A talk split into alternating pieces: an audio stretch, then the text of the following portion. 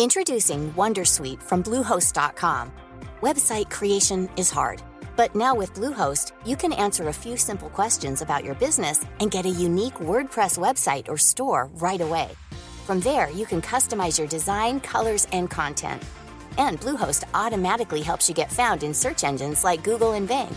From step-by-step guidance to suggested plugins, Bluehost makes WordPress wonderful for everyone. Go to bluehost.com/wondersuite. You're listening to Luke's English podcast. For more information, visit teacherluke.podomatic.com. Hello, welcome to Luke's English podcast. It's an absolute pleasure to be talking to you again, and I'm for some reason speaking in this kind of way.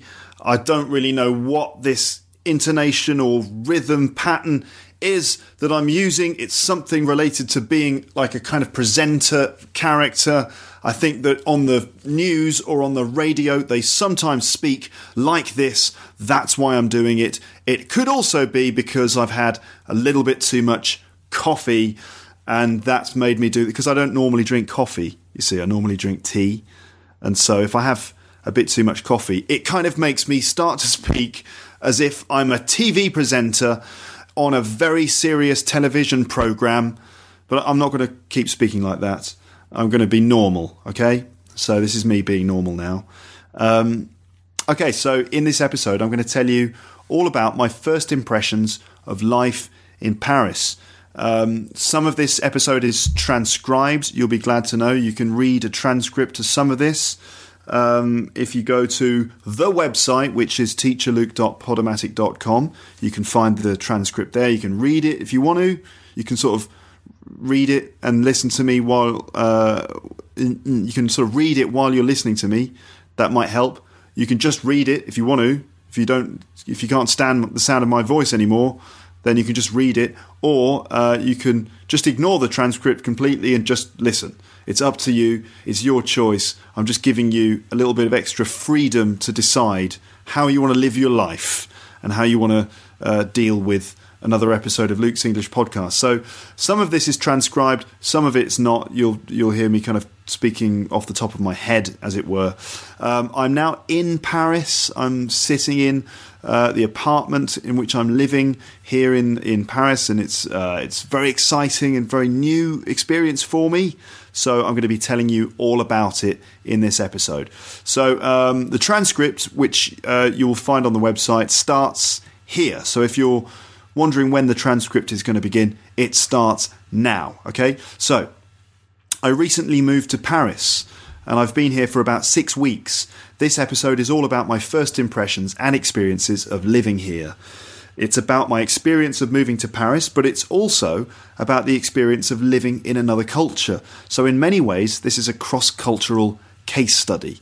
And if the expression cross cultural case study sounds a bit boring, you could always think of this episode as a bit like Mr. Bean in Paris or something, in which I am Mr. Bean, a kind of bumbling, foolish English man making loads of mistakes and generally making a fool of himself. That might help keep it amusing. Just keep in mind the image of me getting everything wrong in a famous European capital city. It could be a kind of crap fish out of water type movie. You know, like, um, he was a boy, she was a girl, he was English, she was French, and the city was Paris. When Luke Thompson moved to Europe to be with the girl he loved, he got just a little more than he bargained for.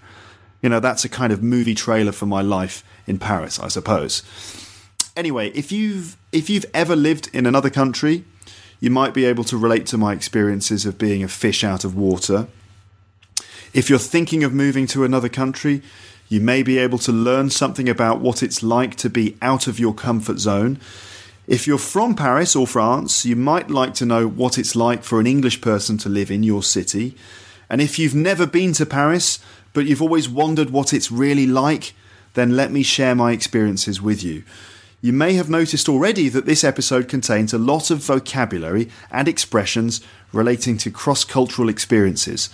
You can read most of what I'm saying by visiting my website, which is http colon forward slash forward slash teacherluke.podomatic.com or http colon forward slash forward slash teacherluke.wordpress.com.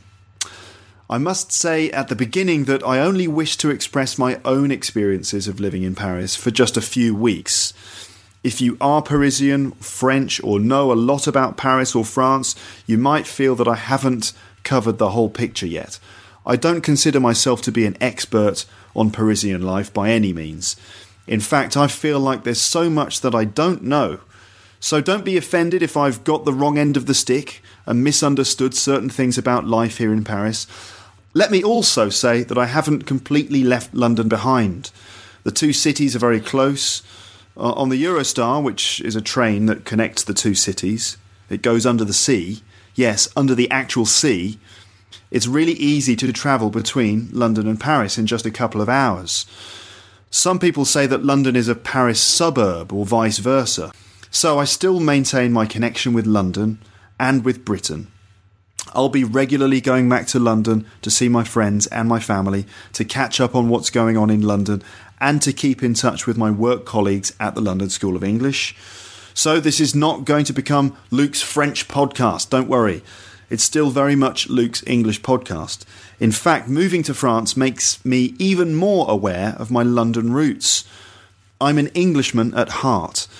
Living in France gives me more perspective on this and on the culture of the English language. And hopefully, depending on how things go, here in France, I will have more time to devote to doing episodes of the podcast that focus on Eng- the English language, culture, and all the other things that you've come to expect from Luke's English podcast. So, let me tell you what you're going to hear in this particular episode. First, I'm going to talk a bit about cross cultural awareness, just to provide a bit of context to the whole thing. Then, in no particular order, I'll go through my general experiences of life in Paris. What I've found different or similar to life in London, what I've found difficult or challenging, and what I've found enjoyable, inspiring, and funny about life here so far. Please leave your comments if you want to share, and as ever, you can always send me a donation to show that you care if you fancy it. It's completely up to you to decide how much you wish to donate, from just £1, $1, or €1 euro. To be honest, I hope you choose the £1 because, well, it's, it's worth a bit more because of exchange rates. So if you have to choose, then, you know, go for, go for £1 maybe. Well, from like £1, £1, dollar, or euro to a hundred thousand billion trillion pounds if that's what you think is appropriate. I am, of course, aware that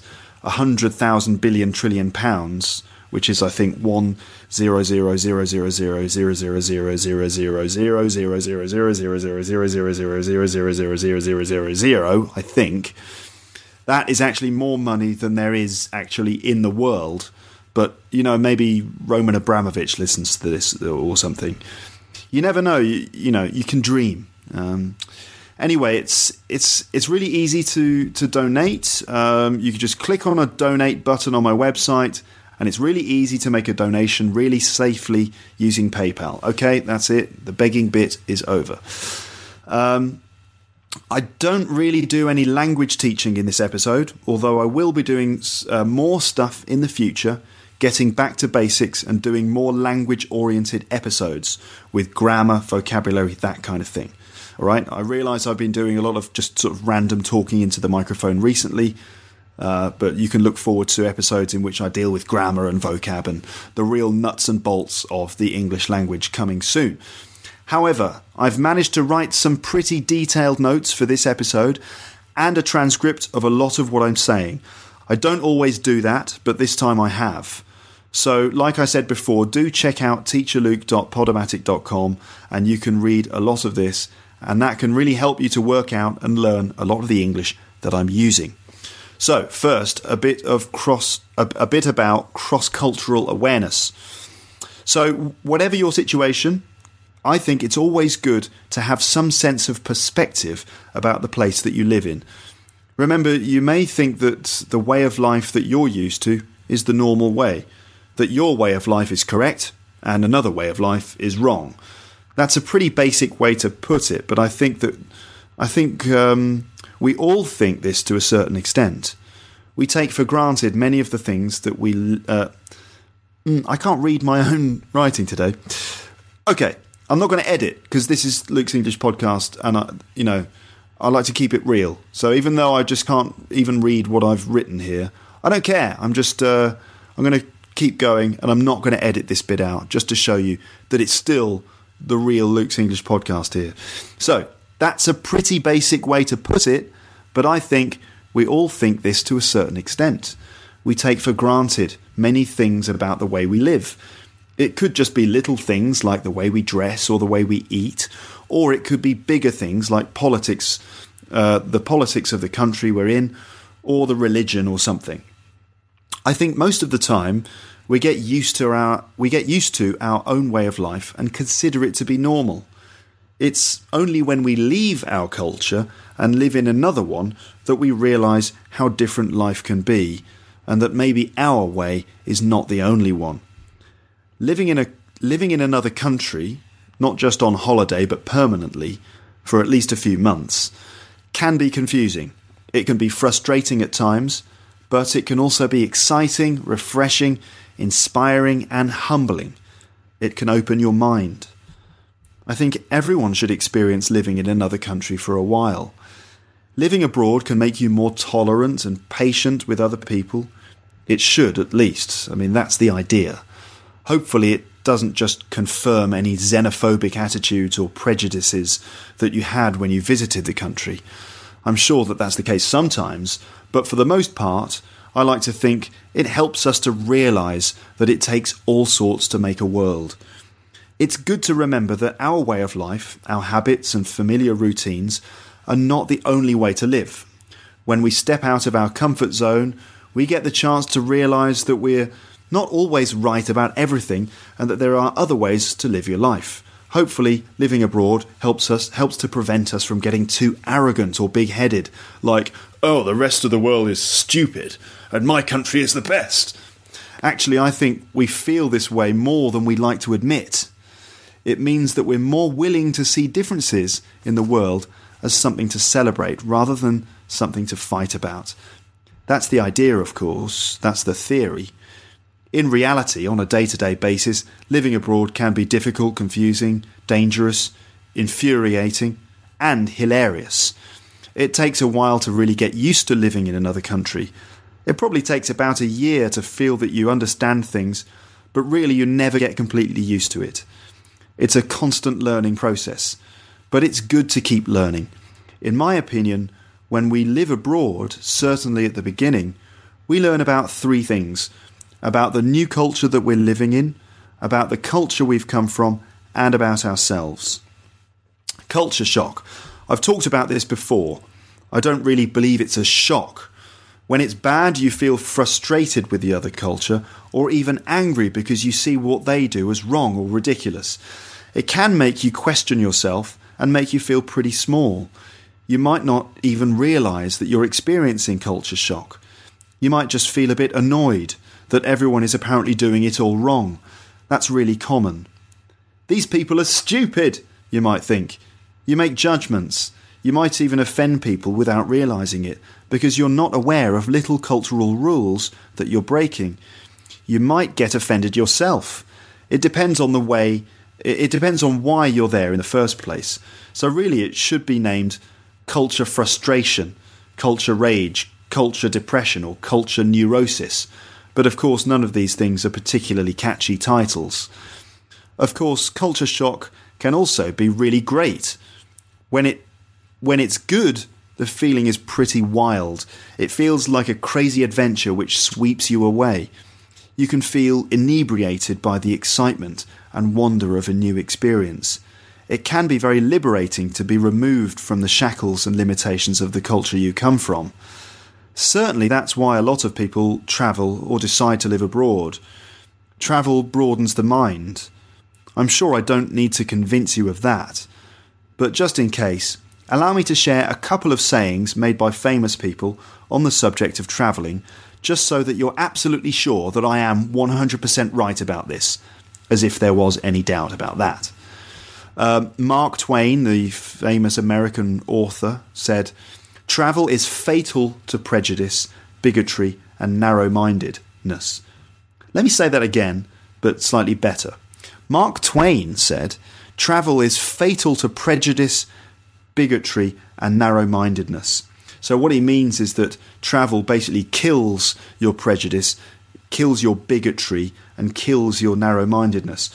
Um, bigotry is a kind of um, sort of very um, narrow minded view of things that are different. So if you kind of if you're racist or sexist or very old fashioned in the way that you think, then you might be guilty of bigotry. And narrow mindedness, that just means you've got a very conservative view of the world rather than a kind of open minded liberal uh, approach. Um, St. Augustine said, The world is a book, and those who do not travel read only one page. I think that's pretty clear what that one means. Um, Samuel Johnson said, All travel has its advantages. If the passenger visits better countries, he may learn to improve his own. And if fortune carries him to worse, he may learn to enjoy it. Anyway, enough about all that. Let me tell you about my experiences in Paris. So, people back in London, like on the telephone and stuff, keep asking me questions like So, how's Paris then? How's it going? What's it like living in Paris? Do you smell of garlic yet? Do you feel homesick? Is it different to the UK? Are you experiencing culture shock? How are you enjoying the food? What are the people like? Do they refuse to speak English to you even though they could if they wanted to? Have you got a job yet? Have you learnt French yet? What's it like learning a foreign language? Is it difficult to pronounce the words? Do people really say ooh la la and zut alors or even ha hi ha hi ha? I mean, do they? I wonder. What do all the buildings look like? Are they beautiful? Are people really fashionable and chic? Have you put on loads of weight because of all the rich, buttery food you've been eating? Are waiters really rude to you in restaurants? Do people hate you because you're English? Have you managed to understand the ridiculously complicated metro system yet? Have you managed to get an apartment yet? Because apparently that's really hard if you don't have a bank account. Have you managed to get a bank account yet?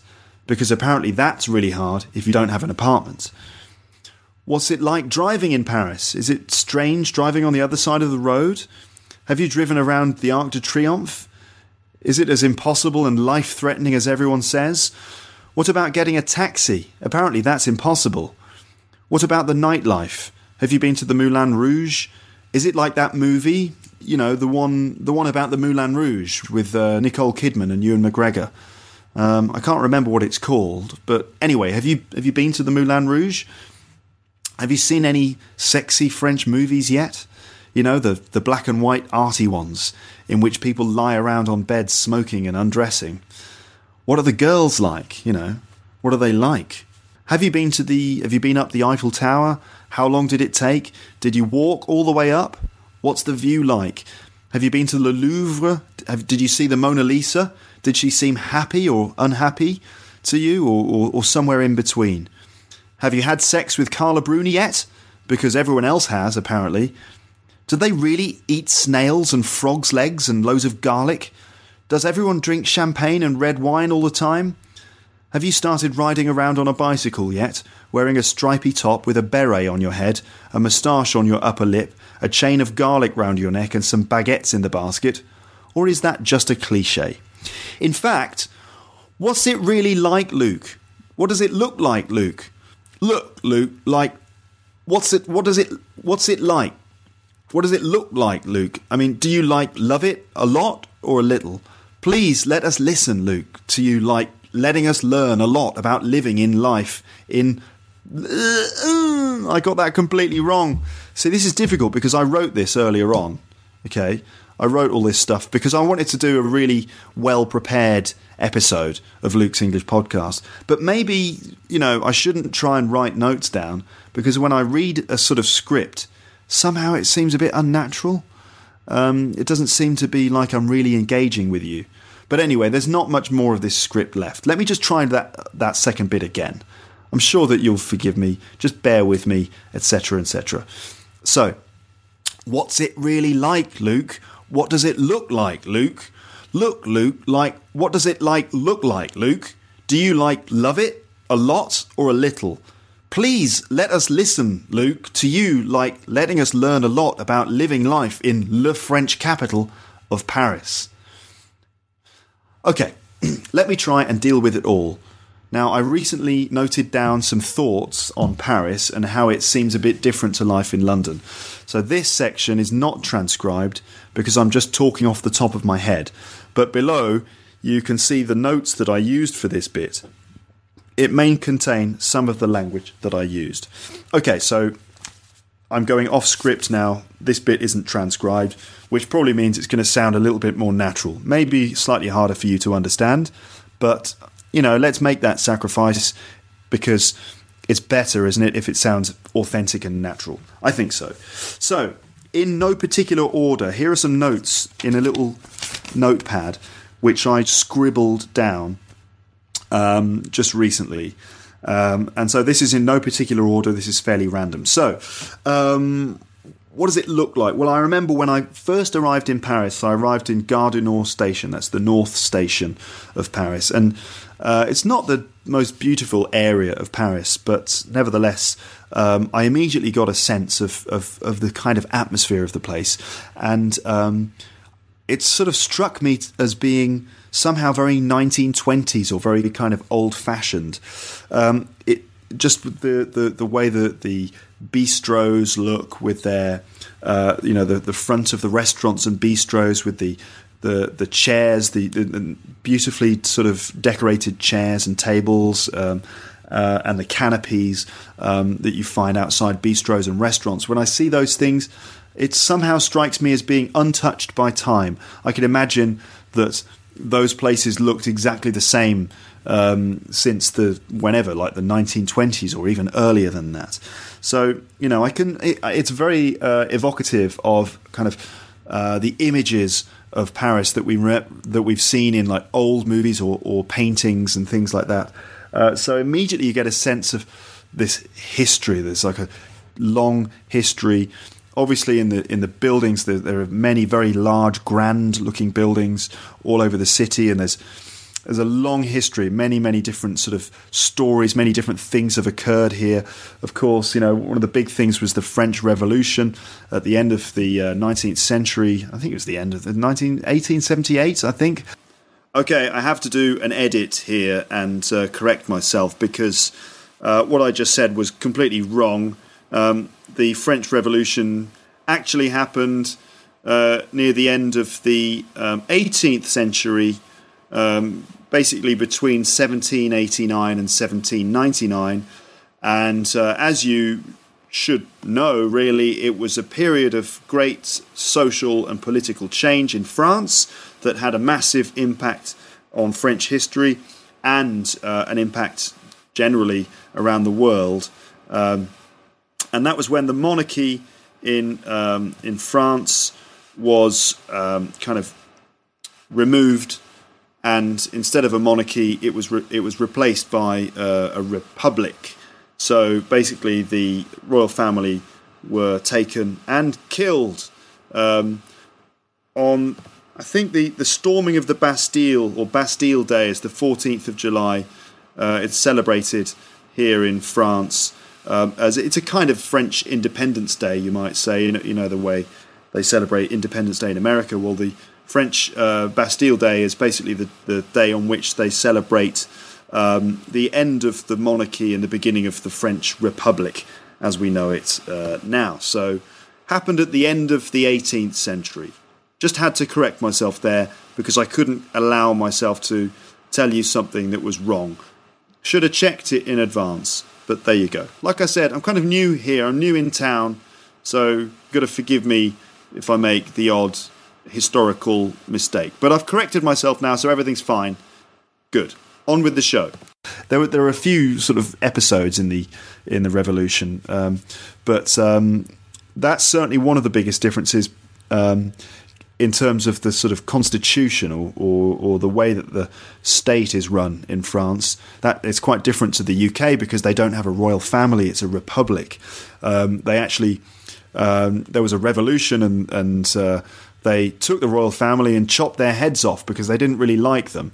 Um, whether that's really, I mean, they, they, they celebrate this, of course, on Bastille Day. Um, and uh, of course, as you may know, they used the, the guillotine and they got a little bit guillotine happy, actually, and sort of so any anyone that didn't, I, I don't really know all the deep history of it, but it seems that a lot of people just ended up getting their heads chopped off. Um, did it fix all the problems? I, I don't know, but um, I think it probably made a big difference. But anyway, the, the, there's a great sense that uh, this is a republic and that it's a everyone is very much aware of their uh, their rights and their their sense of equality and uh, brotherhood and all that kind of thing.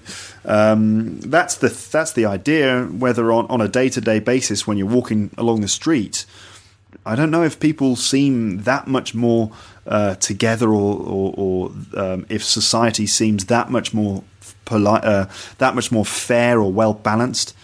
I can't really see whether France being a republic is clearly better than, um, let's say, England being a monarchy. I think in the end it's still pretty much the same thing. Um, so I find that in, in Paris, much of the city is very similar.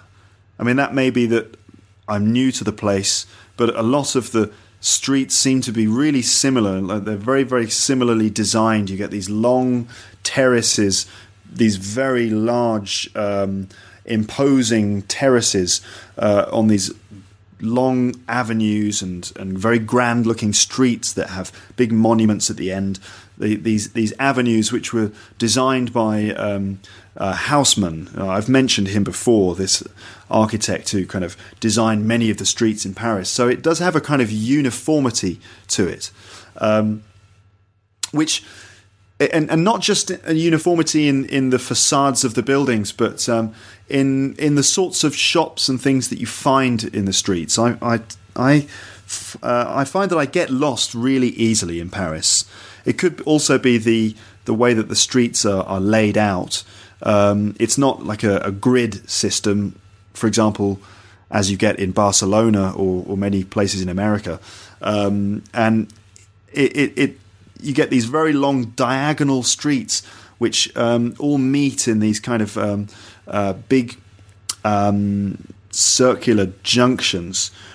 And these big circular junctions, like the one that you get at um, the Arc de Triomphe, have sort of seven or eight streets coming off at diagonal angles. So the the city's all seems to be all in diagonal streets, which makes it pretty confusing for me. Um, so I get lost easily. All the streets seem to have the same types of shop. There's always a cafe, a bistro, a tabac, which is a, a, tobacconist, a boulangerie, and a Japanese restaurant. There's always a Japanese restaurant for some reason. They, they love Japanese food here. Um, so whenever I'm walking around Paris with my girlfriend, um, quite often we'll walk past a boulangerie and she'll go, "Oh, oh, this is this is this is the best boulangerie in Paris," um, and then we'll end up down another street and she'll go, oh, "No, no, no, this is the best boulangerie in Paris." And as far as I can tell, there's about sort of nine best boulangeries in Paris. Um, uh, but certainly the, the, the quality of the bread is very good. Um, I mean, compared to England, the French bread, you know, baguettes and things. I mean, it's it might seem to be quite a basic, simple thing, but for me as an English person, the bread is like really good quality and really delicious. Uh, it's a bit of a luxury, but something that people here enjoy every day. In England, we're just used to the normal, everyday loaves of bread, which you know are not quite as soft and uh, and delicious as as you get here. You get them in. You get these baskets of bread on the table in restaurants. Um, bread, fresh, hot um, baguettes of bread from the local boulangeries and things. You actually can smell the, the smell of cooking bread in the streets, and and other things like croissants and, and stuff like that. So it's lovely. It's a, it's it's luxurious to eat such good quality bread and pastries. Um, a lot of it does seem to contain a lot of butter. I mean, croissants are just basically it's it's basically butter in in kind of um, solid form, as far as I can tell. I don't know how how they managed to get so much butter into these things, but I suppose that's the key to making them taste so good. But they, I don't think I could eat them every day. They're they're not really healthy enough. Um, certainly, the eating habits in um, in Paris are different to the eating habits in the UK.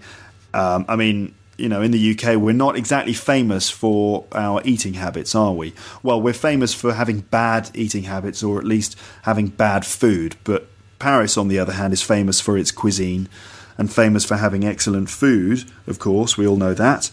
But there, you know, there are certain things that are different about the way that they, let's say, eat dinner in this country.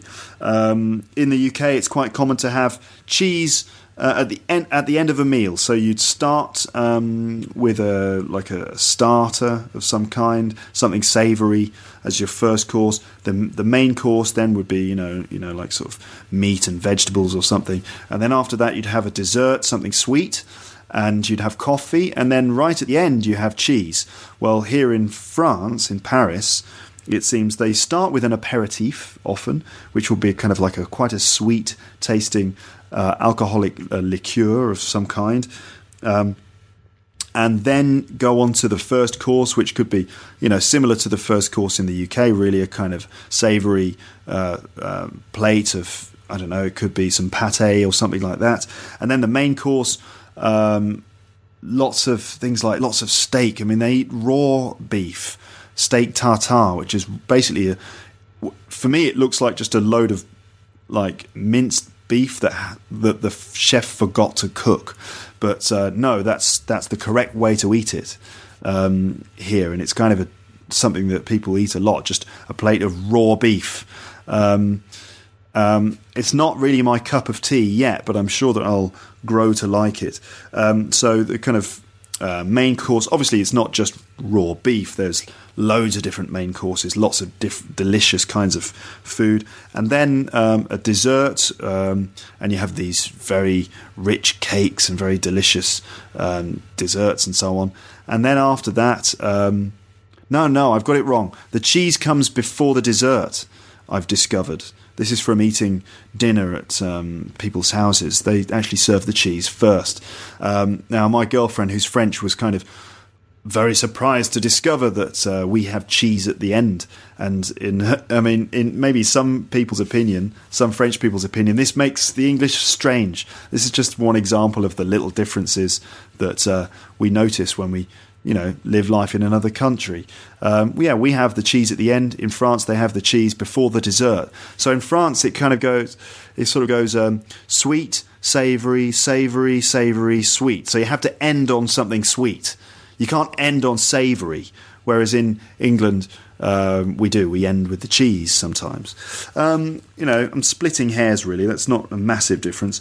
Um, now I know nothing about wine, but um, it seems that most people here kind of have a f- fairly decent knowledge of wine and grape varieties and things like that. And when you um, when you order a wine in a restaurant, um, the waiter presents you with a very long wine list, and you're supposed to very carefully choose which wine you'd like to buy. Whereas I'm just like, well, which one is the cheapest? You know, uh, I, I, don't really know very much about wine, um, but you know, I, I'm, I'm, I hope to to learn. I'm certainly going to practice.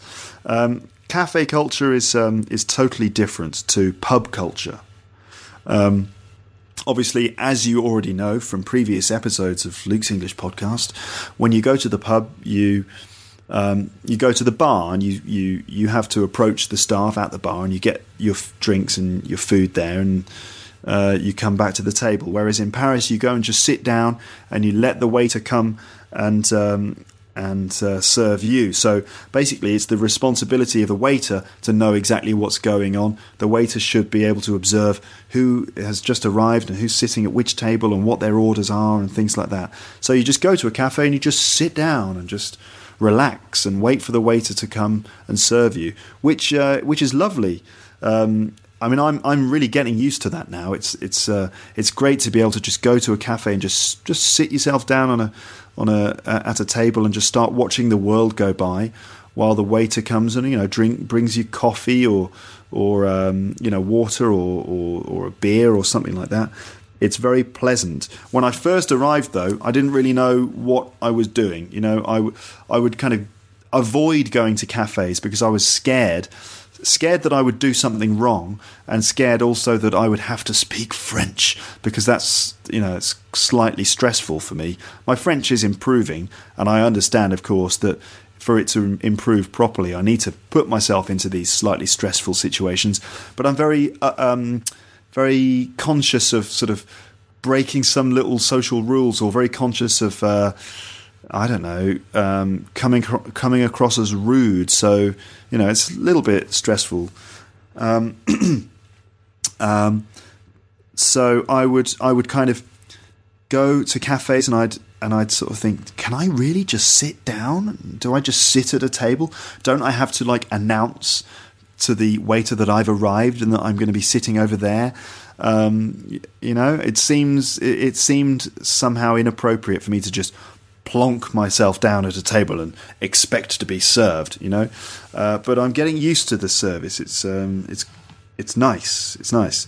Um, it's quite common to kind of actually go and sit at the bar in a cafe and you get your coffee served directly and you just stand at the bar and you drink your coffee uh, like that. I see a lot of people in the mornings when they're in a bit of a rush they kind of manage to stop for a few minutes and just get a quick coffee, and and it's a bit cheaper if you buy the coffee at the bar.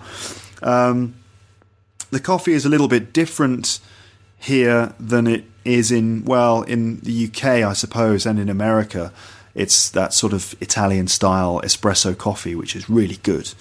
Um, and um, drinking, the drinking culture, not coffee, but drinking alcohol, is a little bit different. Um, there's less. It seems that there is less binge drinking.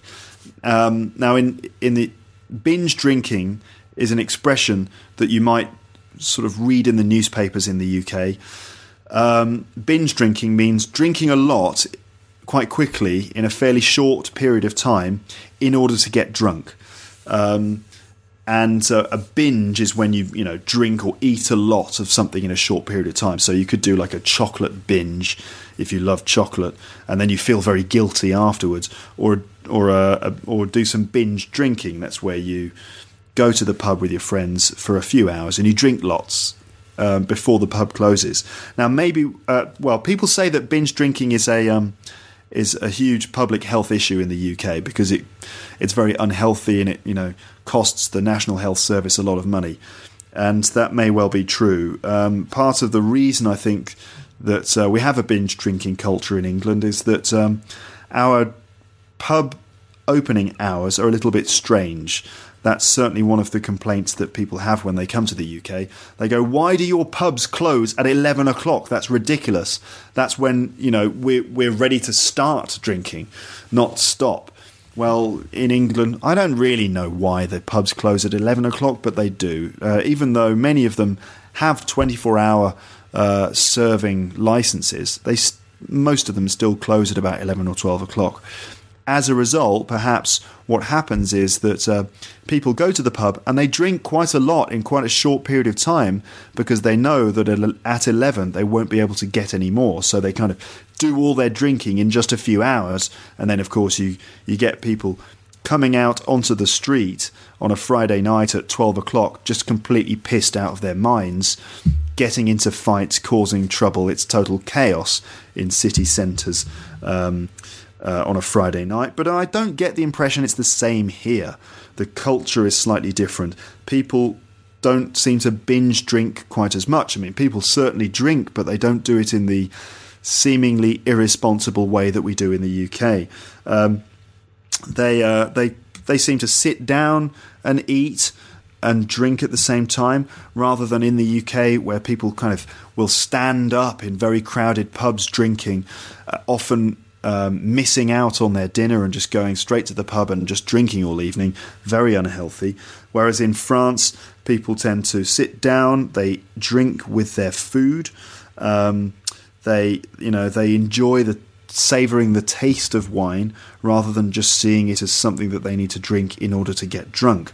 Um, so that's pretty good. That I think is pretty healthy. Of course, I have seen French people getting really drunk at parties and things like that, but it's not quite as common in my experience as it is in the UK. It all seems a little bit more civilized, perhaps. Champagne in France is cheaper than it is in the UK and in, and in the rest of the world. So in in England, champagne is a luxury. It's the sort of thing that you only drink on special occasions, whereas here in Paris, it's more common to enjoy a glass of champagne. In fact, I've been to a couple of parties here where I've seen loads of bottles of champagne in um, in the bath. So they keep all the champagne in the bath covered in ice. Now, I don't think it's that common. My French friends tell me that it's not very common, but to be honest, I've been to four or five parties here, and at least two of those parties had bathtubs full of sh- uh, of champagne. Um, so either I, am hanging out with um, very decadent people, or it's, it's sort of more common to drink lots of champagne at a party than it is in the UK. Um, so let's see. Um, I've noticed that uh, often you find that water flows through the streets. So by this I mean that um, the gutters in the streets, the gutters are the, the bits at the edge of the street um, between the pavement and the street, the gutter. That's where all the water will flow down. So for some reason, I don't really know why, perhaps if you're French or Parisian or, or you know the answer to this, you can tell me why, but um, it seems in the afternoons often um, you get lots of water flowing through the gutters. So you get these long streams of water flowing down the gutters in the streets, um, which is it seems very clean. I suppose it's a way of cleaning the, the gutters out, um, um, and um, it's quite nice to have all this flowing water around. And, unless, of course, you step in it in you know in a pair of Converse All Stars, in which you get, in which case you get very wet feet. But um, it's quite funny to see were quite interesting to see all this flowing water. And I think to myself, isn't that a huge waste of water? Um, but maybe in France or in Paris, you know, water conversation, water conservation is less of an issue. In England, we um, seem to have to look after our water a lot more. We, we're very conscious of saving water, but maybe in France that's less of an issue. And it's not just in Paris that I've seen water flowing down the gutters of streets. Also, I've seen it in towns in the south of France when I've been there on holiday. In fact, I remember as a child, my family, we used to go to the south of France every year and we'd spend our summer holidays in little villages and towns in the south. And when they used to flow the, the water through the gutters of the streets, my brother and I and my dad and my mum would uh, would play games. Um, we would make these paper boats out of pieces of paper and then sail them down the uh, down the streets. So seeing the water flowing through the streets, it's kind of it creates a nice atmosphere. It, I suppose it cleans the the gutters, and it reminds me of my childhood holidays in France. Uh, maybe one of the reasons that they flow water through the streets is because sometimes the streets are a little bit dirty. What I mean is there's quite a lot of dog turds. There are lots of dog turds on the street, lots of dog poo. Um, I think you know what I'm talking about. Dog shit. Yeah, of course, shit is the rude word. Dog poo. There's there's quite a lot of dog poo on the streets. Now that for me is slightly ironic, considering the buildings are so nicely presented. The people are very smart. They obviously care a lot about their appearance, and yet on the street you get quite a lot of shit and piss as well. Um, it's not uncommon to find kind of urine stains on the pavement because I don't know homeless people maybe maybe homeless people decide that they can just urinate on the pavement but I'm sure it's not just homeless people I think it might be you know not homeless people as well. Uh, maybe on a Friday night after a few drinks they need the toilet. They just think well I'll just go right here in the street. Um, for me, that's quite uh, as a as as a Brit, that's quite um, odd because it's pretty rude or unacceptable to to sort of urinate in a public place like that. Uh, and yet, often on a Saturday morning, I'll go out onto the pavement and I'll see kind of piss, piss stains on the streets. Um, I don't know. Maybe if you've got to go, you've got to go. But um, it seems seemed a little bit strange for me. I haven't yet pissed in the street, but maybe you know the day will come when I when I do it myself, and then maybe that's when you know I, I will finally have sort of um, been initiated into real Paris life. Um, so yeah, dog poo on the street. So you've got to watch out when you're walking around. If you don't watch where you're going, you might step in a turd. So you know, be careful of that. Um, it doesn't happen very often, mainly because I think I'm, I'm quite cautious, quite vigilant, and I manage to avoid stepping in the poo. Um, but maybe that's why they, they kind of wash the streets a bit. They need to wash away all the crap. I don't know. Um, um, well, I don't know. I've, I, I have I'm yet to see um, kind of poo floating down the street, but you know, I'm sure it's going to be entertaining when I do see that. Uh, yes, um, yeah. So tramp tramps piss or other people's piss. I don't know. The there, every now and then you do get a lingering smell of urine in the air, but uh, that's balanced out by the lovely smells of you know perfume and and fresh bread. Uh, but you know, you, it's not uncommon to get a little whiff of uh, of urban urine, let's call it. Life is made up of many gorgeous moments. Cherish them all, big and small, with Blue Nile. Whether it's for yourself or a loved one, Blue Nile's unrivaled selection of expertly crafted fine jewelry and statement pieces help make all your moments sparkle. Blue Nile's experts are on hand to guide you, and their diamond guarantee ensures you get the highest quality at the best price. Celebrate a life well lived in the most radiant way and save up to 30% at BlueNile.com. That's BlueNile.com. Hey everyone, I've been on the go recently Phoenix, Kansas City, Chicago. If you're like me and have a home but aren't always at home, you have an Airbnb. Hosting your home or a spare room is a very practical side hustle. If you live in a big game town, you can Airbnb your place for fans to stay in. Your home might be worth more than you think. Find out how much at airbnb.com/slash host. Um, let's see what else. Um, cars driving, driving here. I noticed that cars tend to bump into each other a bit more. I think this is because parking spaces are really uh, few and far between. They're really limited. There, there isn't much space to park your car. So when you do find even a tiny space, you squeeze all the way into it.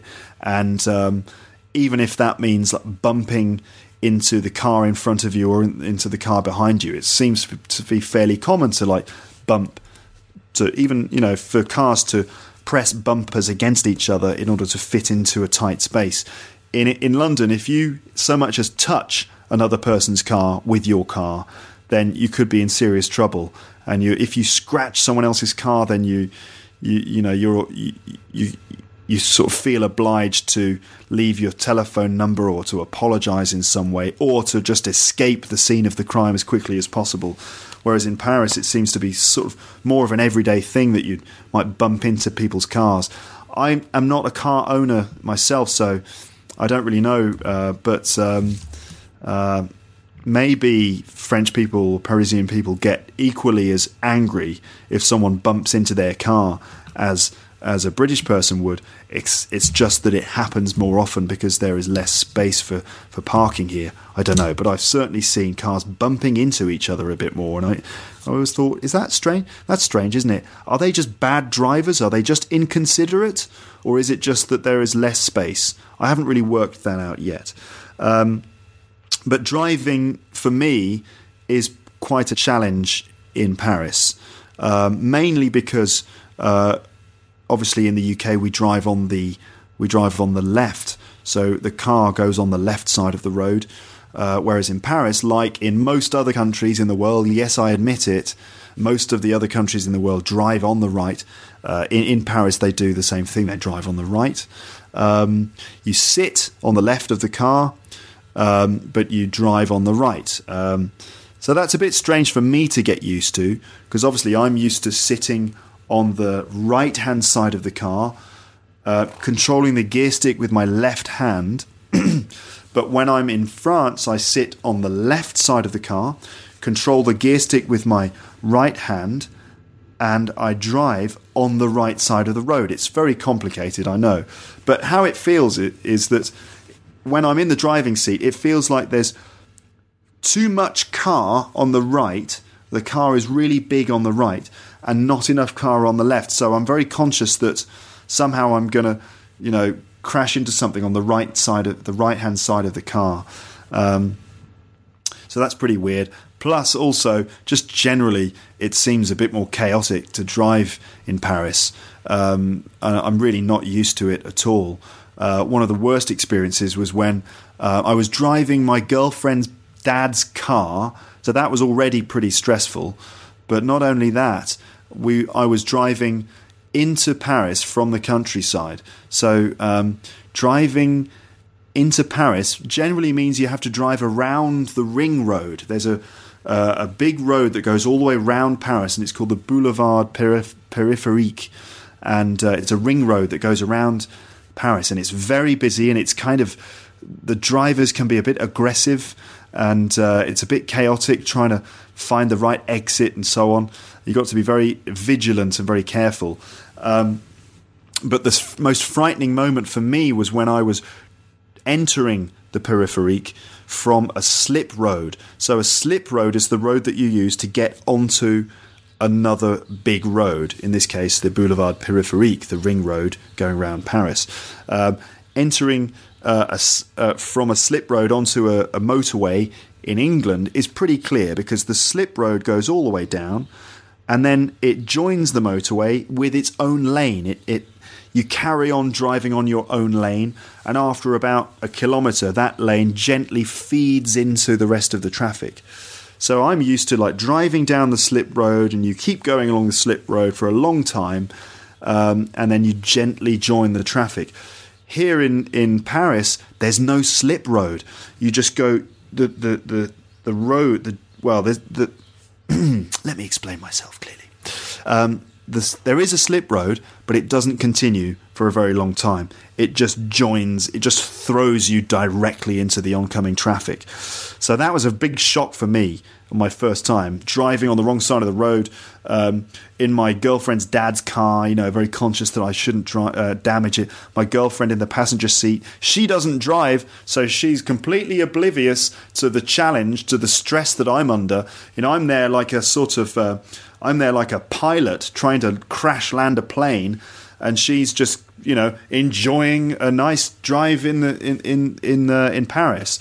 So I'm there kind of sweating, trying not to have a nervous breakdown while uh, I drive onto the Boulevard Périphérique, and. Um, no, you know, no long slip road. So I'm driving along and I think, oh, it'll be all right. I'll just go along the slip road and then I'll join the traffic. But then at the last second, I realise there's no more slip road traffic. So um, that was a pretty frightening moment. I had to slam on the brakes, I had to hit the brakes, and I was scared that someone was going to crash into the back of me. It was exciting, ladies and gentlemen, but you'll be glad to know that, you know, I did it, of course. You know, I managed to do it. I got onto the Boulevard Périphérique, I made it round, I got off, the car was undamaged. Um, I, I, mean, I lost a, a, few hairs in the process, but um, you live and learn basically. So driving is pretty strange uh, sometimes. Uh, motorists don't always stop. There, there, there's yeah, it, it, takes a bit of getting used to. Let's say. Um, I tend to find just generally in the street, people people stare a lot more than they do in London. By stare, I mean they kind of look at you a lot more. I, I, I feel more self conscious when I go out into the street in Paris. I feel kind of aware that people are maybe checking me out, that they're looking at me. And I don't think it's just that I'm paranoid. I genuinely think people tend to look at each other or look at their look at each other's clothes or appearance a lot more here in Paris than they do in London. You could, you know, it could be rude. Sometimes I think it's rude, frankly, when for example, I'm standing waiting for a train and I realise that the, the person next to me is just quite rudely just looking at me, looking at my clothes. Um, maybe he, maybe they don't consider it to be rude, but for me, that's I think it's pretty rude to stare. Um, and I encounter that more here in Paris than I do back home in London. Maybe I kind of stick out like a sore thumb. maybe people can't help looking at me because they think, who is this weird freak um, who is dressed in such a um, such a kind of shabby, unconventional way? Although to be honest, I'm not really unconventional, but um, maybe people just check out my clothes. Maybe that's just what people do in, in Paris. But it seems a bit strange to kind of stare um, like that at, at people.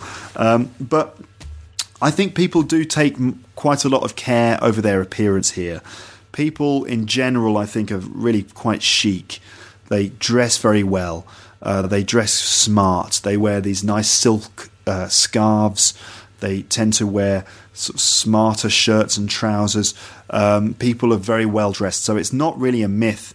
I think it's true that Parisians they like to be well presented, and so you know when you step out in public, um, it's the done thing to um, to dress yourself up, to to look nice, to look presentable. Um, but does that give people justification to stare at each other? I don't know. Um, I'm certainly learning to get used to that. Um, I don't know if it's my imagination, but sometimes I feel that people seem a little bit more rude in public. Maybe they're just more direct, and in London, people are a bit sort of reserved. But I get the impression that people just are a bit more rude. You know, they, as I said, they sh- they stare a bit more. They they don't seem to be aware of their own personal space in the same way that we are in London.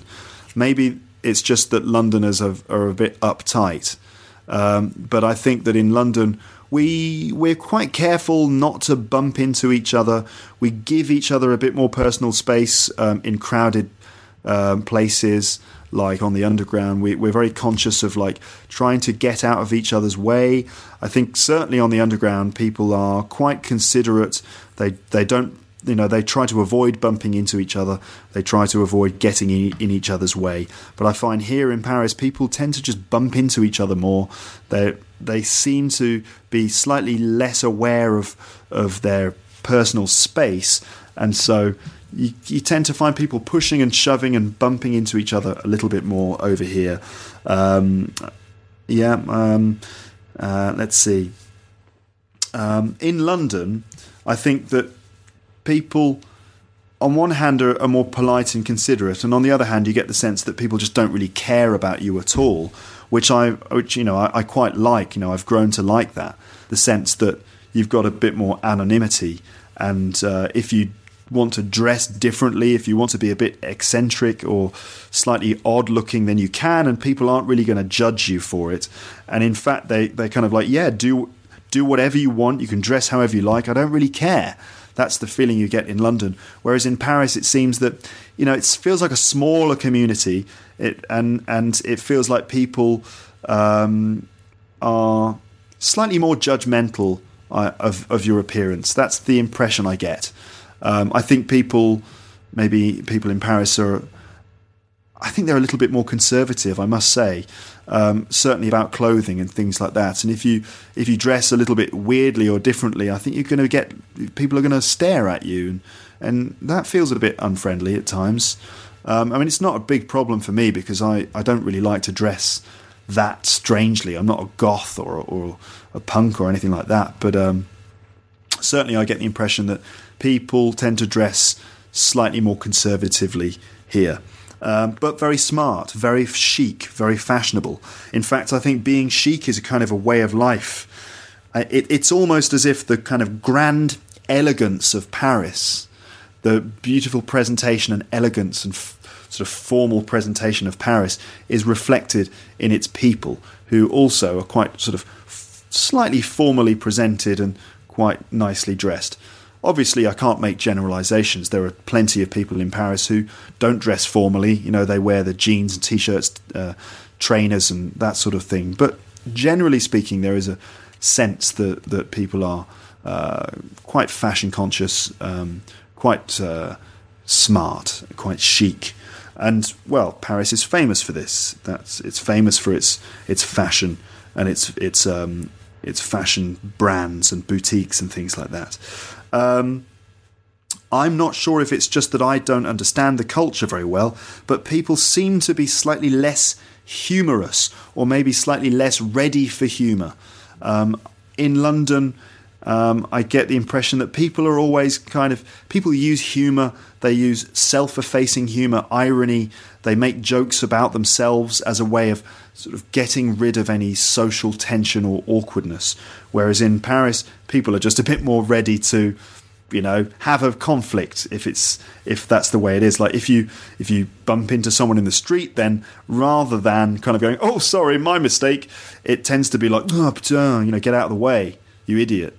Um, putain, by the way, is a, a word that I hear every day, and it's a it's a rude French word. I think I'm not sure what it means. I think putain. I think it means bitch or something like that.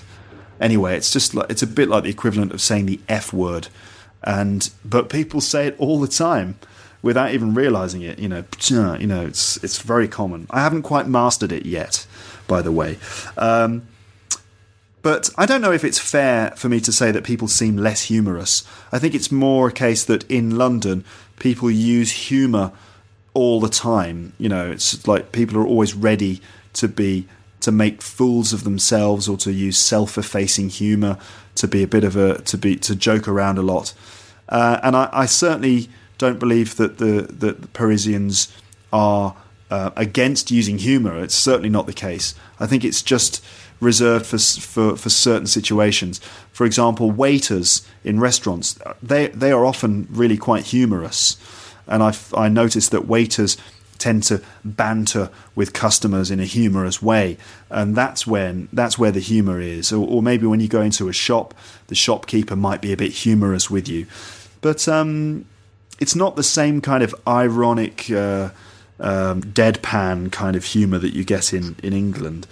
In fact, in, in, in France, it seems that when someone tells you a joke, they kind of show you that it's a joke by laughing when they make the joke as well. So they share the joke with you. So it's like, oh, I'm now I'm telling you a joke, you know, like that. They kind of slap the knee and show everyone that this is a joke, you know.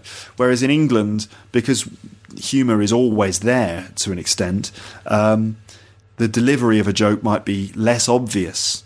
And what often happens is that two people who are sharing a joke, they don't necessarily laugh about it, they just carry on speaking in an ironic way and just continue the joke because that's sort of more fun. You don't actually have to announce that it's a joke. You just um, you just continue living in and, and continue the, the jokey conversation as if it's just a normal conversation. Um, what does that mean? Well, who knows? Um, I'm sure we'll, we'll, let's leave that up to the sociologists and the cultural theorists and things about exactly what uh, English humour really means. And perhaps I can try and cover it uh, in a podcast episode at some point in the future. Um, so it seems that people are less ironic, less deadpan. When they are funny, it's more obvious that they're being funny, and uh, and and the the humour tends to happen in certain places. Maybe in France they put less value on humour. In in the UK, we value humour a lot. It's like a really important part of our daily lives, and we we like to go around making each other laugh. We we we love comedians, and we we have comedy shows all over the city on every night of the week, whereas here in Paris, comedy is, is less uh, less widespread.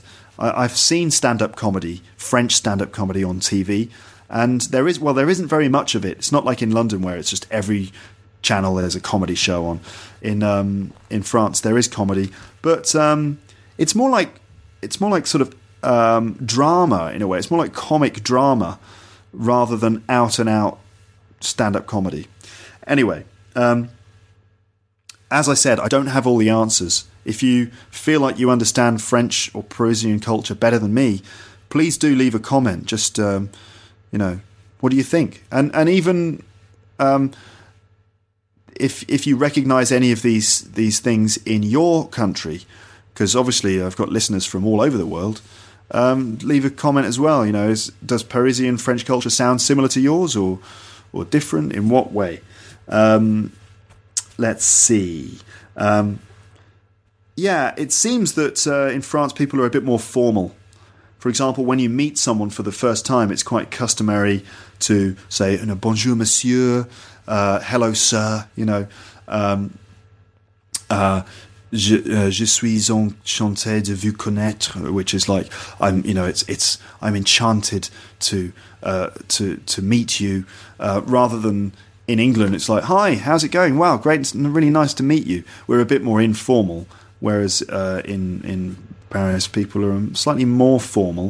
Um, I mean, maybe the example I've given there is, you, if you're French, you might be thinking, oh, that's not true we we just say oh bonjour, enchanté, or salut, or, or something. But um, just to give you an example, when I met my girlfriend's French parents, I uh, you know my girlfriend said to me, look, you got to you got to say you've got to introduce yourself in the right way. You've got to say bonjour, monsieur, to my dad. You have to call them vous at the beginning. You know, you know in French they have the vous form and the tu form. Vous is the formal you, and tu is the informal you. Of course, in English, we just have you um, for both. So my the, the impression was that um, I, I had to be a bit more formal when I met my girlfriend's parents, whereas when my girlfriend met my parents, she was saying, Oh, you know, what should I say? How shall I introduce myself? And I said to her, Just say hi, hi, and call my, you know, parents by their first names. Hi there how you know oh it's really nice to meet you and she felt quite uncomfortable about this idea that she could be quite so informal on uh, on a first meeting um, so I think that's an example of how the French are slightly more formal than the English I think also the language French language um, is similar to English in in many ways um, often because of all the Latin words that we share so Latin oriented words. So it's the Latin words, in my opinion, which are usually the more formal ones. And in English, we have things like phrasal verbs and, and, and other expressions which tend to be less formal. Uh, but in French, they use what in English is the more formal style more than, than we do. So it feels like French is a more formal culture in that way. Um, obviously, one, once you're once you get to know French people and you become their friends, then you know there's no need for formality anymore. But I get the sense that at the beginning there's a bit more of a formal protocol than there is in in England. Um, let's see other differences. Well, of course they well they speak a different language. You know that's a big difference. Um, let's see sirens. The sirens are different. Um, I wonder if you know what I'm talking about. By sirens, I mean the noises that police cars and ambulances make. So in the UK, um, police cars sort of go uh, do, do, do, do, do, do, do, that kind of thing, right? Whereas in Paris, they kind of go do, do, do, Anyway, it seems like a small difference to me. It, it, sorry, it might seem like a small difference to you, but you know when you're used to hearing these sounds of the city, and then in France they, they have like a different sound feels different. It feels a bit like uh, the the French sirens are like a melody of some kind. In fact, maybe the best way uh, to express this is if I let Bill Bailey, the English comedian, explain it. So now you're going to hear Bill Bailey talking about sirens in the UK and sirens in France, and he actually um, he actually explains uh, he explains it by demonstrating the sirens on his keyboard, and he then goes into a kind of French song and he he um, he sings some French lyrics. So have a listen to Bill Bailey talking about the difference between police sirens or ambulance sirens in the UK and ambulance sirens in French. I'll explain. Uh, I'll translate the lyrics of the song which he sings in French uh, afterwards. Um, let's see by the way, Bill Bailey's French, I'm sure, is not perfect French. It's a kind of English approximation of French. But uh, anyway, I will explain it to you afterwards if you don't understand the French. So let's see. Here we go Bill Bailey and Ambulance Sirens. See, everything about European life suggests a much more laid back lifestyle. Even things like sirens, you know, here are sirens very, very functional. And sort of says, come on, come on, out of the way, out of the way. More than my job's worth.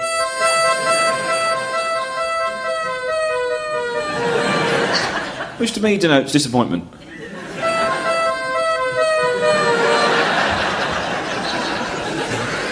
Interestingly, you never even go the other way, do you?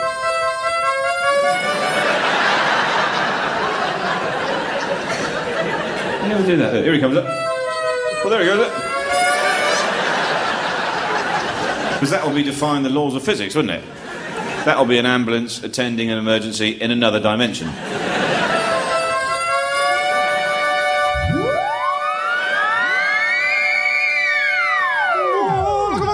Oh, la ma-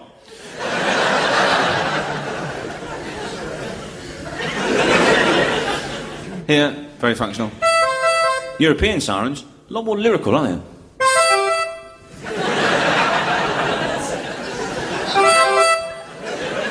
It's like, yes, there is an accident, but let's enjoy the ride.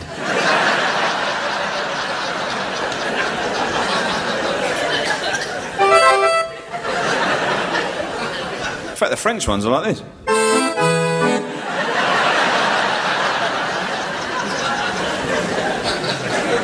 That's just the bit you hear as it goes past. If you listen to it all down the street, it's like this.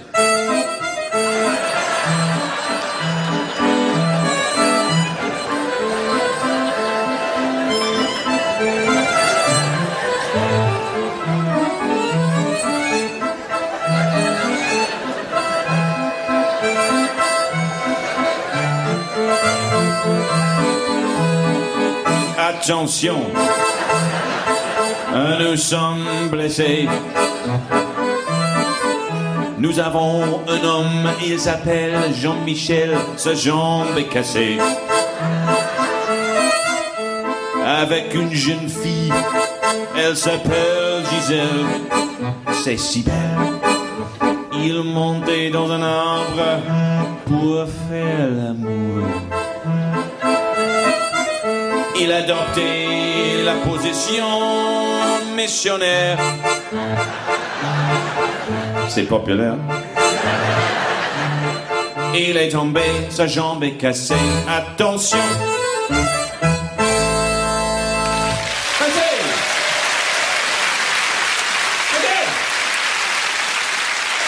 Okay, that was Bill Bailey there talking about sirens. Uh, you can see the YouTube video for that clip on the website, of course, if you want to.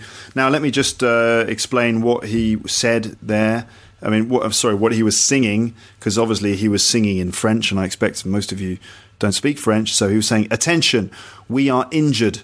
We have a man, he's called Jean Michel. His leg is broken. With a young girl, she's called Giselle. She's so beautiful. They climbed up a tree to make love. They adopted the missionary position. It's popular. He fell. He broke his leg. Attention. So that, that's it. I mean, it's um, in French. Obviously, it sounds a bit better. So that's what he was singing. Uh, so yes, the sirens sound a bit different. Um, fine. I think we've dealt with that one. Uh, what else? The buildings are very grand and beautiful. Yes, the interiors are very lovely and gorgeous, and so on. Um, I think that the flats, the um, the accommodation is really good standard. It seems that the accommodations are of a really good high quality.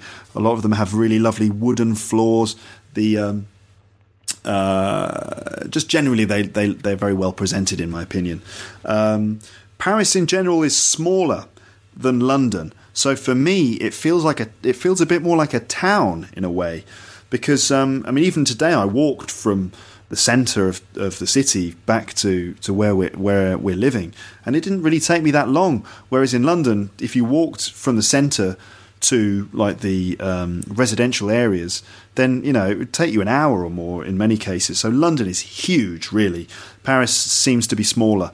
Maybe it's just because um, real Paris, genuine Paris, is only uh, the sort of main central area. In fact, many people live in what's called the suburbs all the way around Paris, and then outside of that, you've got some really like rough areas. So Paris is weird because. Um, it's quite difficult to live in the center of Paris. Actually, you need you need to be able to like afford quite expensive rent and all these sorts of things. It's really hard to to find accommodation. So what happens is many people who can't afford to live in the centre get pushed out to the edges of the city. And even there are some areas around the outskirts of Paris where there are lots of kind of very poor people living in quite bad conditions. I haven't really seen that for myself, but that's what I've been told anyway. Um, the feeling in town is well, it feels a little bit more chilled out sometimes. It's kind of a bit more laid back. Um, except obviously at rush hour when it's it's really hectic and chaotic. Um, uh, I'm not completely sure about the music yet. I haven't really investigated music in France. Obviously, France has got its own musical traditions, the sort of chanson, uh, traditional French songs, and so on. But it seems I, I, I may be wrong, but it seems to have a less diverse musical heritage than London. Obviously, it's got the opera house and all that sort of thing, but London's got its opera houses too and its classical music. Uh, but London also has all, all of those modern musical cultures associated with it. You know, the 60s music, the sort of all of the British bands that came out of London during the 1960s, um, all of the British bands that that used London as their base. People like the Rolling Stones, the Beatles, the Who, the Small Faces, and Jimi Hendrix, even even though he was American. A lot of these bands were based in London. Then, of course, you've got the sort of Jamaican parts of the Caribbean parts of London, which give it that kind of Jamaican reggae influence to, to London. You also associate punk with with London and many other types of music too. Um, whereas France it's it's less internationally famous for its music. Maybe because of the language thing, you know. Maybe it's just because the the language of of modern pop music is English, and and so naturally a lot of that's going to come out of out of London. Um, um, but I have been to some live music venues here in Paris, and they do some really great live music. So you know maybe maybe you just have to look a little bit harder before you find the musical culture here. Um, obviously there's jazz. There's a culture of jazz in France which is quite traditional and, and they have these kind of caves in the center of, of town these jazz clubs in the caves the catacombs under under uh, the street and they're really atmospheric and really great places to go and see live jazz and to dance to, to jazz. It's very very good fun. Um, let's see. There isn't very much curry in France. Obviously, uh, Paris is passionate about its own food, and it has you know some international food, you know uh, uh, African food and uh, uh, Japanese food, as I've mentioned, Chinese food and things like that. But there's not so much Indian food. And um, in London, obviously, we've we've got like very old old connections with India, and as a result, we have many, many Indian restaurants in, in London. And as a Londoner, you know, I love Indian food. I love curry, and I would eat curry regularly. So I miss having curry. Um, I'm yet to find a really good curry house in Paris with that serves a really good, really hot, spicy jalfrezi or something like that. So I'm looking forward to having a curry. I mean, I'm sure I'll find one in Paris eventually, but it might I might have to go back to London before I can get like a really good hot curry again. Um, it's also harder to find a really good cup of tea here. Um, the milk is slightly different. It's pa- pasteurized in a different way. Um, and so, and also, it's not very common to drink tea with milk. You might think, "Oh, tea with milk? Are you mad?" But no, I'm not mad. I'm definitely. Thanks very much for oh, hello. To Luke's English podcast. Don't forget We're not finished yet, Luke. luke.podomatic.com for more, For more information. See, that just shows how how long this episode is, because uh, clearly longer than the previous episode. Because it's not the first time that that's happened. Um, I've I've been talking for so long that uh, I've reached the f- ending jingle from the previous episode. Um, I really have to wrap this episode up. But, you know, I've got so many things to say. I've just got so many things to say about life here in Paris. I realise that sometimes episodes of Luke's English podcast are very long. But, you know, I made the decision quite a long time ago that it's okay to, to, to do longer episodes of the podcast sometimes because that's the joy of podcasting. That's, a ma- that's the magic of it. You don't have to listen to it all in one go. You can listen to a bit, stop, do something else, wait a couple of days if you want, come back to it, listen to the rest especially if you're using iTunes because iTunes is clever because with podcast it, it will it will when you stop it it knows when you stopped it, and and it'll come back to that position again. So, you know, it's all right. I, I guess this is just going to be a longer one. Uh, more is more, not not less, as we've already established in previous episodes. So I'm going to keep going. It's it's it's a little bit harder to get a good cup of tea, in my opinion. I mean, a good cup of Eng- English tea. Um, that's like a strong black tea with uh, some some milk, um, just the way I like it. But I can do that at home. I've got some milk here. I've got a teapot. I brought some tea with me from England. You see, I'm still utterly English at heart because you know I can't live without my cups of tea. Um, so slightly harder to get cups of tea. The underground, the metro system, I find it baffling and confusing. The map seems to be really difficult to understand. I'm sure it's not really that difficult to understand, but um, I don't know. It's it seems pretty mind blowing to me. Uh, I'm maybe it's just because I'm used to looking at the London Underground map, and that seems so clear to me. And the French one is just like looking at a ball of string or something. It's it's uh, it's really difficult to get my head around, but I'm getting there slowly but surely. Um, so the, the the metro system, hmm, it's great. Of course, I love it because it's really quick. It takes you across town really fast, and it's really really good. It's really efficient, but I have to say, I don't think it has the same character or same kind of personality that the London uh, Underground does. Obviously, the London Underground is, yeah, it might be less spacious, true, because the tunnels it uses are tend to be smaller and the trains are a little bit smaller. But um, I find the Paris Metro to be a little bit dark and a bit kind of gloomy and I know I'm not the first to say this, it does smell of pee quite a lot. Uh, I'm not the first person, and I won't be the last person to say that. Frankly, stinks of piss sometimes, and I don't really know why. You know, is is that because French people like to urinate on the underground? Is that why, or is it because uh, tramps, homeless people, find their way into the stations? And even then, why are they pissing in the station as well? I don't get it. Who decided that the metro system was an appropriate place to to urinate? I mean, I don't get it. I don't really know what is that, and I'm not even sure if that's the only reason why it smells. Maybe there's maybe it's because it's close to the sewage systems, and so sometimes the smell comes through. But it, you know, I think it does smell a bit. It's not that bad. It's not always that bad but there are times when it, you definitely get a sense of like, whoa, that smells bad. Why does that smell so bad? I don't know. I'm not saying that the underground doesn't smell sometimes, it does too. And, you know, the underground is definitely pretty dirty, but the Paris metro is consistently smelly. You have to admit, French people. You have to admit it's true. Um, I don't really know why. I think also it's, you know, Parisian people complain about that too. I think it's one of the most common complaints that people have in my experience. Right, I, am nearly finished here. Um, okay. So, yes, I, I, mentioned before that people can seem a little bit judgmental. Um, maybe that's just the the way that they come across to me as an English person. They they can seem a little bit aloof, you know, a little bit standoffish, a little bit arrogant. That can that they're kind of quite famous for infamous for for seeming to be a little bit arrogant or a little bit sort of um, I don't know.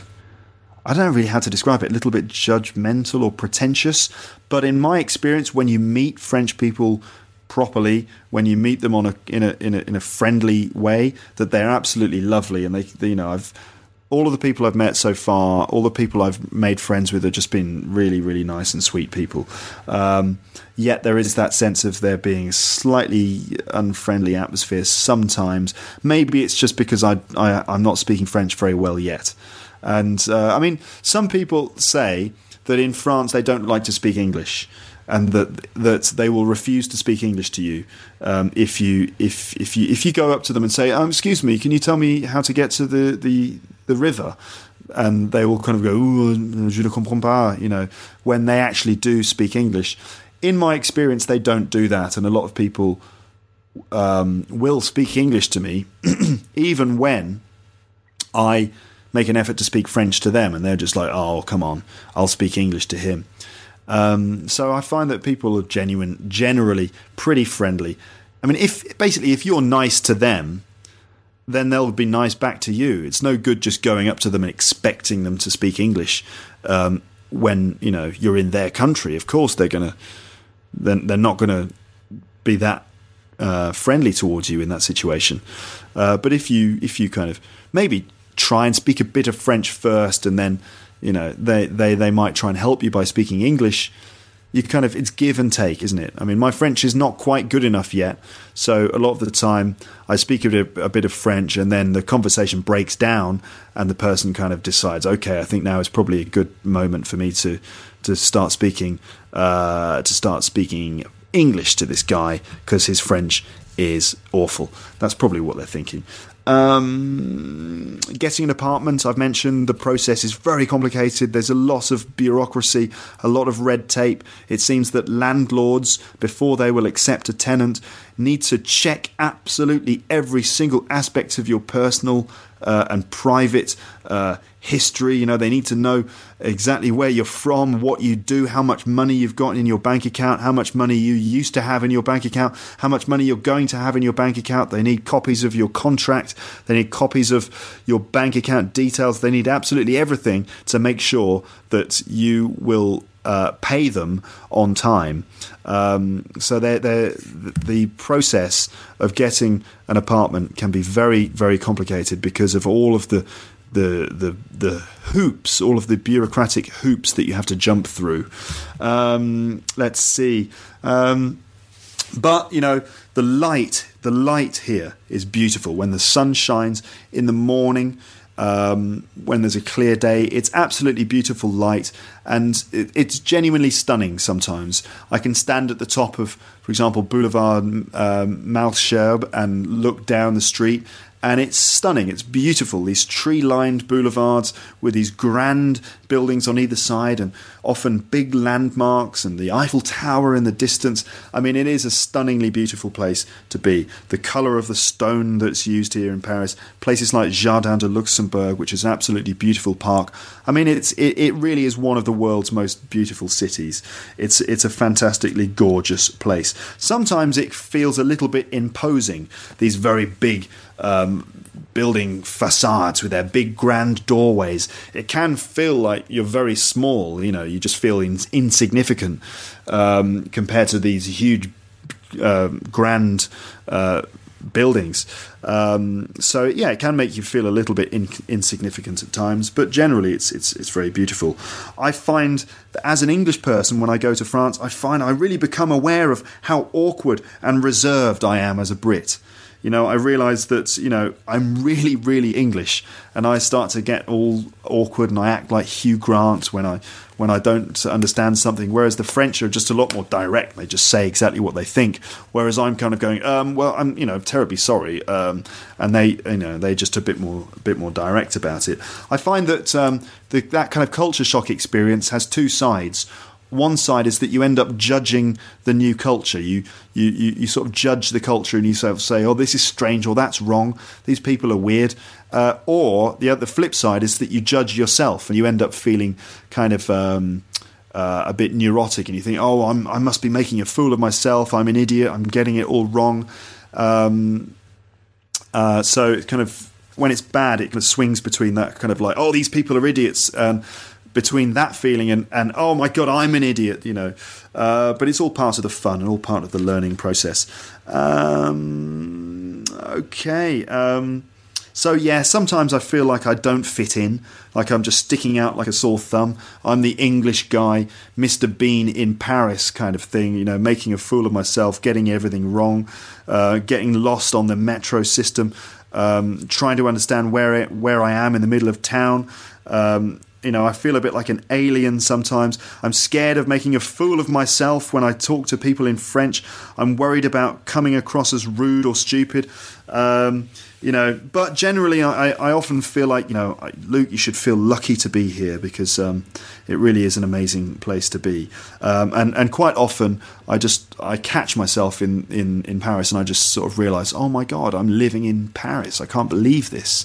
Here I am on the, you know, Champs Elysees, um, and and I'm living a Parisian life, and it's it really is fantastic. So. Um, you know, I feel lucky to be able to have this opportunity. And I would say to you, if you if you're thinking about coming to Paris, then I, I would I would recommend it. I think it's a, a, stunning place and it's it's a very interesting place. Of course, it's different. It's always going to be different in another country, but that is all part of the fun of um, of living in um, in another country for a while and visiting. Um, yeah, that this is at least an hour and a half now. Um, I'm sure I'm going to come back to the subject of uh, French again. Probably I'll make some reflections on l- the language, like learning French and speaking French. So I, I, I, I think reflecting on my experiences of learning French could be quite interesting for you because you can see how much it's similar to your experiences of learning English. Um, in fact, I welcome your advice on how I should learn French, but I, I will be applying my my um, approach to, to language learning, which is to kind of basically just just try try to express myself as much as I can, just try and work things out from context, just practice, try and imitate the locals. Um, obviously, it's it's more a much more complicated process than that. But uh, I've run out of time in this episode. Um, so I certainly hope that was interesting. I hope that I didn't bore the pants off you by just rambling on and on in my inimitable fashion. But I, I do hope that you managed to gain something from listening to this. Um, well, of course you did. You've just listened to an hour and a half of spoken English. Um, and um, but as well as, as, as well as the English listening practice and the vocabulary that uh, hopefully you will have picked up from this, I hope also you gain some sense of of, of what um, it is like to to go and live in another country, or to go specifically and live in Paris. Um, if you're thinking of visiting, I would say go for it. It's a really fantastic place. Uh, that's all for this episode of the podcast. Uh, I've got you know plenty of things to say to you and lots of other ideas for podcasts in the future. And hopefully, as I said before, I'm going to have a bit more time to devote to doing these episodes. So watch this space. Thanks again, ladies and gentlemen, for listening to Luke's English podcast. We're now on one hour and 29 minutes and 10 seconds of the podcast. I wonder if I can keep it going until one hour and 30 minutes. I don't, I don't think I will. I think I'm just going to stop at one hour and 29 minutes and 29 seconds. Let's see if I can do that. So, just drawing the whole podcast to a close on the 129 29 second mark. Here it is. Bye, bye, bye, bye, bye. Thanks very much for listening to Luke's English podcast. Don't forget you can visit teacherluke.podomatic.com for more information.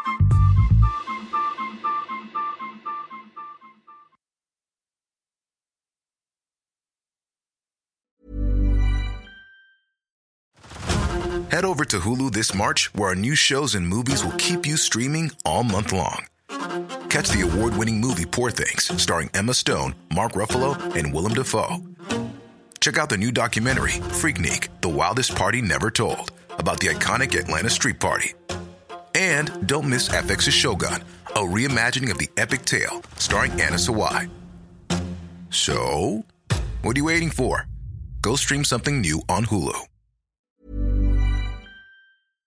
If you enjoyed this episode of Luke's English Podcast, consider signing up for Luke's English Podcast Premium. You'll get regular premium episodes with stories, vocabulary, grammar, and pronunciation teaching from me, and the usual moments of humour and fun. Plus, with your subscription, you will be directly supporting my work and making this whole podcast project possible. For more information about Luke's English Podcast Premium, go to teacherluke.co.uk slash premium info.